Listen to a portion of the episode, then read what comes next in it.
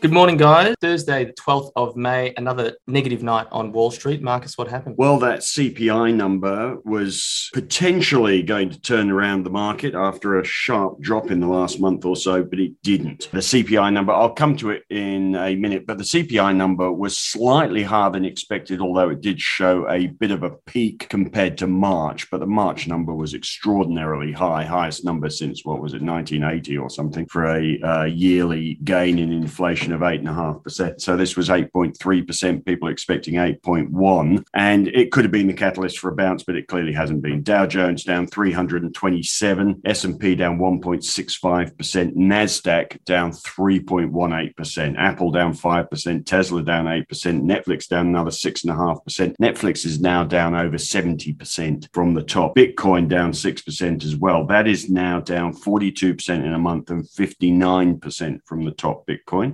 Interestingly, Afterpay in our market is down, can you believe it? 47, well, Afterpay, it's block, block. now, isn't it? SQ2 is the code, is now, it's hardly traded here if you look at the volumes and the movements during the day. So it's a sort of markup from the US price, but down 47.9% in just over a month. So technology taking it hard. I'll get to the strategy, but there is a chart in the strategy piece of the iShares growth ETF versus the value ETF. And it is clear that uh, growth stocks are getting absolutely absolutely hammered relative to value at the moment. The good bits of news overnight a slight improvement in COVID cases in China. That perhaps explains why the iron ore price up 3%. There was also Russia handing out its own sanctions, uncertainty in the energy market, lower inventory numbers in the US, and the oil price up 6% overnight. So our market, despite being down 80 points at worst today, has seen the resources and energy sectors higher. BHP and Fortescue are actually up a bit today. And our market is actually bouncing. We were down 83, we're down about 50 at the moment. I'll come to strategy a bit later. That'll probably do us for now. And a good little segue into what's happening with our market. As you said, we are down 55 points, worse than what the futures had expected, but bouncing a little bit from the lows. We are above, holding above now that key 7,000 level, which is interesting. Tech names are leading the weakness. All tech's index was down as much as 4.4%, blocks slipping the most off something like 15% Xero down 7% on results. They did flag some higher expenses or expenses to be at the top end of their range in FY23. The Commonwealth Bank is down a little bit, 0.1% on its quarterly update. There weren't any big surprises, similar sort of commentary to the other banks that have reported results. CSL warned on a delay to the Vifor Pharma deal with some regulatory approvals slowing there. Energy and miners up a touch, BHP and Rio lifting on a firmer iron ore price, nothing major ahead on the economic front. The US has producer prices data due tonight, which could offer another kick to risk sentiment. Today, I have a buy, hold, sell out in what you could possibly describe as a bit of a lifeboat stock amongst all this volatility, likely to suit investors with an appetite for low volatility income and leverage to a couple of big macro themes. So that will be published shortly. Chris is unable to join us today. He is looking at the Bank of Queensland in his chart of the day, which is stuck in a bit of a sideways range for the last few months. And that takes us to you, Henry. What are you talking about in Henry's take today? Thanks, Tom. Talking The Ugly Truth it was a great movie with um, Gerard uh, Butler. Gerard, exactly. Doyen of rom coms at the time. She was uh, fantastic, whose name escapes me just for a second, but it will come to me in a minute. But it was a great movie. But really, the ugly truth is, is that nobody really knows where this market's going or what is going on. We can all talk about it with confidence, and confidence is the key to it. But when you look at what's happened previously in, in times gone by, we had Mario Draghi giving us the whatever it takes moment when he saved the European Union and ECB effectively. Uh, he didn't actually do anything, he just was very confident about it. And we saw in the GFC Warren Buffett buying Goldman Sachs and various other bits and pieces uh, during that GFC. And again, that confidence shone through. At the moment, there doesn't seem to be an awful lot of confidence around. There seems to be a scattergun approach from Fed heads. And we are seeing inflation becoming, although it was a little bit off the boil last night, there's the fear that it becomes entrenched. And when you look at the real interest rates in the US with inflation at 8 point whatever percent and interest rates there at uh, maybe 1%, then there is a massive, massive differential there of seven and a bit percent. That is kind of unheard of. I have come up with a new term. We've had buy the dip, BTD. We've had the TINA, there is no alternative. And now I'm going to be pushing TIVA, which is is there is a viable alternative, and that viable alternative is effectively is cash. And there is certainly, you know, when you don't know what the hell's going on and you're listening to the people talking as if they do, one of the alternatives is cash, and that is not a bad alternative at the moment, especially as the market is still searching for a bottom. Uh, the other thing that I've looked at is um, I'm looking at Link, which had a big fall yesterday. LNK is the stock code there. Big fall yesterday. It's under a takeover bid from D&D, which is a Canadian company, which has seen its share price collapse. Its market cap's gone from 3 billion to 1 billion. It's a complicated deal, but it's $5.50 and the stock's now trading at 405 as now everyone's expecting D&D to walk away. I'm not quite uh, there yet with Link. I need to do some more research and some more work on it, but it could be an attractive opportunity in a rubbish market at the moment. Uh, the only other sector I still like is lithium. I think that uh, still is a standout. You look at the price of gas in the US, they call it gas, uh, $4.40, uh,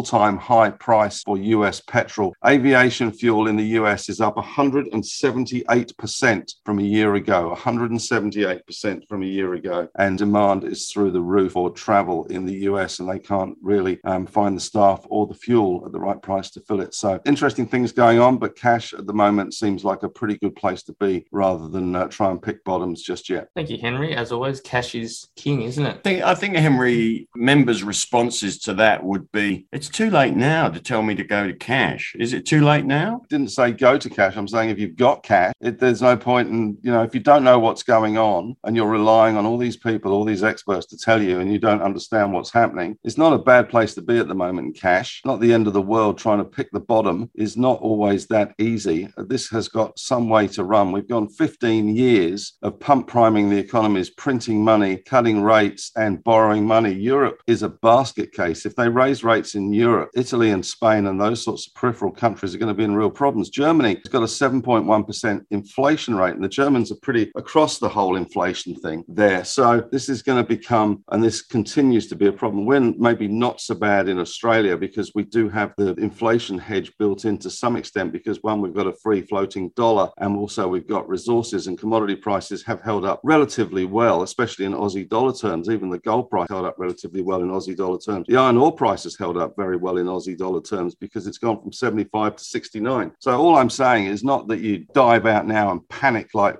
buggery because that's not been my message the whole way through. Being consistent is that it's really pretty tricky market and being fat and happy at Easter, it has become an awful lot harder. Trying to pick the bottom, as you've been writing, is hard work. And I have been writing about putting up, you know, giving yourself a watch list and looking at stocks that you're going to like. And I, there's a load of lithium stocks which I think are getting well and truly whacked over the head. And at some stage, they will become attractive. But all I'm saying is that while there's so much uncertainty, there is no reason to play the whole buy the dip mentality because at the moment, eh, we know we've seen dips and they don't last very long. You know, we see a dip and a bounce and then we fall away again. And everything that I keep seeing, reading, provide uncertainty and uncertain times are just good to have elevated cash levels, not panic and sell everything. Although in hindsight, it would have been a really good idea to have done that at Easter when I was fat and happy. But certainly now, I'm not saying sell everything. I'm saying if you've got cash, there's no reason to hurry in this market. Be patient because I think we're going to see this continue for some time. Some sage guidance there, Henry. It's just what I'm seeing. But, you know, when you look at what's happening in the world with oil at 105 bucks, that's the biggest driver of inflation. You know, the, you can't take that away. If oil was 80 bucks, then inflation would be 5% rather than 8.5%. You know, that's, that's the big key to it. Inflation from oil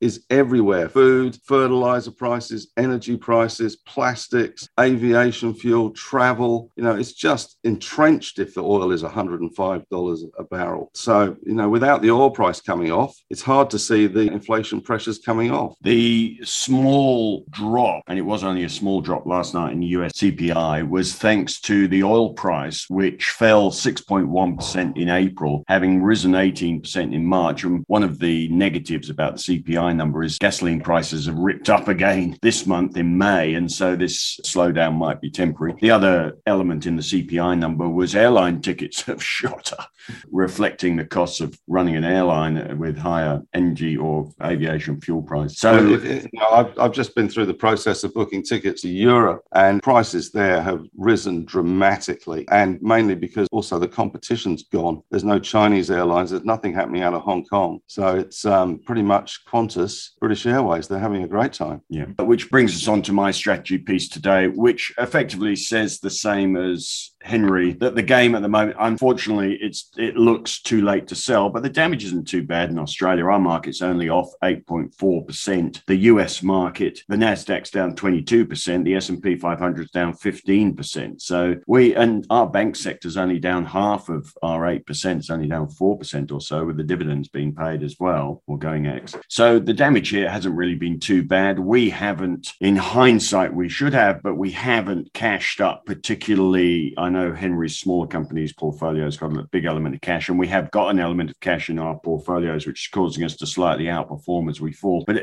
I feel it's a bit too late to sell. And I do think that the bottom is coming. At some point, there will be a, a sentiment change. Some of the share price falls in the US are extreme, and you will see at some point the buyers come in and come in hard. I think the same thing will happen here. Uh, but I do see in that CPI number and in the bond bond market overnight that people are, are moving from worrying about inflation and interest rates to moving to worrying about an economic slowdown. And that's why bond, despite a higher than expected CPI number, bond yields fell last night. They're getting closer to inverting, which is sign of recession. So growth is now the worry. So cyclical stocks are and high PE stocks are going to remain under pressure, I think, for some period of time. And that CPI number and the bond yield fall says eh, just stay defensive expensive. Trying to find or trying to trade the bottom when it comes is an everyday moving feast, but it's clearly not today. Anyway, you can have a read of the strategy section today, and that is a simple bit. It is difficult at this point in time. You have to grit your teeth and have faith that at some point sentiment will improve, but it's bloody hard when share prices are doing this. But I would, as an investor, see my way through it in Australia. Hard to see the bottom at the moment, but I do think this is a great buying opportunity, particularly for traders, is coming. For investors, as Henry says, these themes are getting entrenched now slower growth and higher interest rates and the problems that will bring. So maybe we can't expect a miraculous return to a bull market, but I do see a trading opportunity coming uh, because this is quite precipitous in the US markets. Anyway, clearly we don't know what's happening, but it's not bouncing today, and that would be the message. Leighton, anything interesting from the broker? I'll keep it nice and short. Thanks, Tom just having a look at GrainCorp after their results yesterday. The brokers are pretty mixed. There's no real big target prices, but there's a couple of outperform recommendations from Macquarie and Morgan Stanley. Macquarie does have a target price 6% above the current share price there. And CSR also with results yesterday. Citi highlighted that the 31.5 cent dividend above consensus of 27 was their key takeaway from the results. And they've got a buy recommendation with a target price 16% above the current share price. And other than that, there wasn't a whole lot going on this morning. Thanks, Tom. Thank you, Leighton. And that takes us to our question of the day. Marcus, you had a better understanding. The question of the day. No, I have in the newsletter today. I've repeated the link to our Marcus Today member survey, which has some questions. We've had about 400 replies in the last 24 hours or so. Some very interesting results coming from basic financial questions. By the way, it's a very short survey if you're going to fill it out, and it is also anonymous. We can't tell or I can't tell who's filled in what, so you can fill it in at will. But one of the questions was Do you share all your financial details with your partner? And can you believe it? 28% of our members don't. Now, no judgment. There are obviously reasons people would have said, No, I don't. It might be because they haven't got a partner, or it might be because their partner is simply not interested in knowing and is comfortable not knowing. So, no judgments there. But it did seem to be quite a high number because I know from a personal point of view when Emma became involved in the financial side of Marcus today, and she now holds the keys to all our personal and business accounts. That that was a very good day for our relationship, and I saw it as uh, it was a very positive development that might not have happened. We might have just carried on, and she might have just not been involved. But the mere fact that she has has been great for us. It gives her a bouncing board for the business and cements trust between us. So I thought that was a very good thing. So Tom, do you you have a you've recently moved into a house, haven't you, with Yeah. your partner? Do you share all your financial details? Do you have a joint account, Tom? Not yet. We don't have a joint account just yet, but I do share all my financial details, what's in my portfolio, although she's not always that interested in that. But I think, you know, trust is the cornerstone of a relationship. And if you trust someone, then don't see an issue with sharing details at all. Leighton? It's not really applicable for me. I don't have a partner, but in the past, I've always just been really open with my financial position. I don't really see any need to be What, secretive in- just yet. In, in telling them that you need to borrow money. Pretty much, yeah. okay, good. Uh, Henry? That's an interesting question. Uh, I've been married 28 years and we don't have a joint bank account, I must admit, uh, but we do share and trust. But um, we certainly don't have a joint bank account. I guess that goes back to um, the fact that for many years my wife didn't actually work and just basically plunders my bank account the whole time. So maybe that's the reason, but certainly we don't have a joint bank account. No real plans to, I must admit, because she keeps plundering mine anyway when she runs out on her own. And we do talk and discuss things very openly, I must admit, after 28 years. Uh, certainly do that, but no joint bank account. We do have a joint credit card, I guess, is uh, which enables her to do that plundering. I don't, I don't think it really matters whose name the bank account is in. It's all about access rather than what, who. Well, she what has hers and I have mine. Yeah. Um, good. For members listening, do go and fill the survey in. I think it's very useful as feedback. We also last night held, or I held, the first Bayside Investment Group dinner, big dinner, I called it, for around 25, 30 friends of mine to discuss finance. And it was very successful. And I'm uh, found a great venue in Melbourne. And maybe we will look to roll that out to members as well. And also, just to remind you, have a look in the newsletter. We do have the golf day coming up in November. We've already had filled half the places in a week. So if you want to come up to the RACV for a couple of nights and a chat and a game of golf with your partner or without your partner, we've got half of the people bringing their partners who aren't playing. So couples very welcome. Then click through to the newsletter day and book up our golf day. Uh, that should be fun. And that's about that for today. The market down 40 points as we leave you. So that's in, continues to improve. Great. Okay. Have a good day. everyone. Thank you. Bye.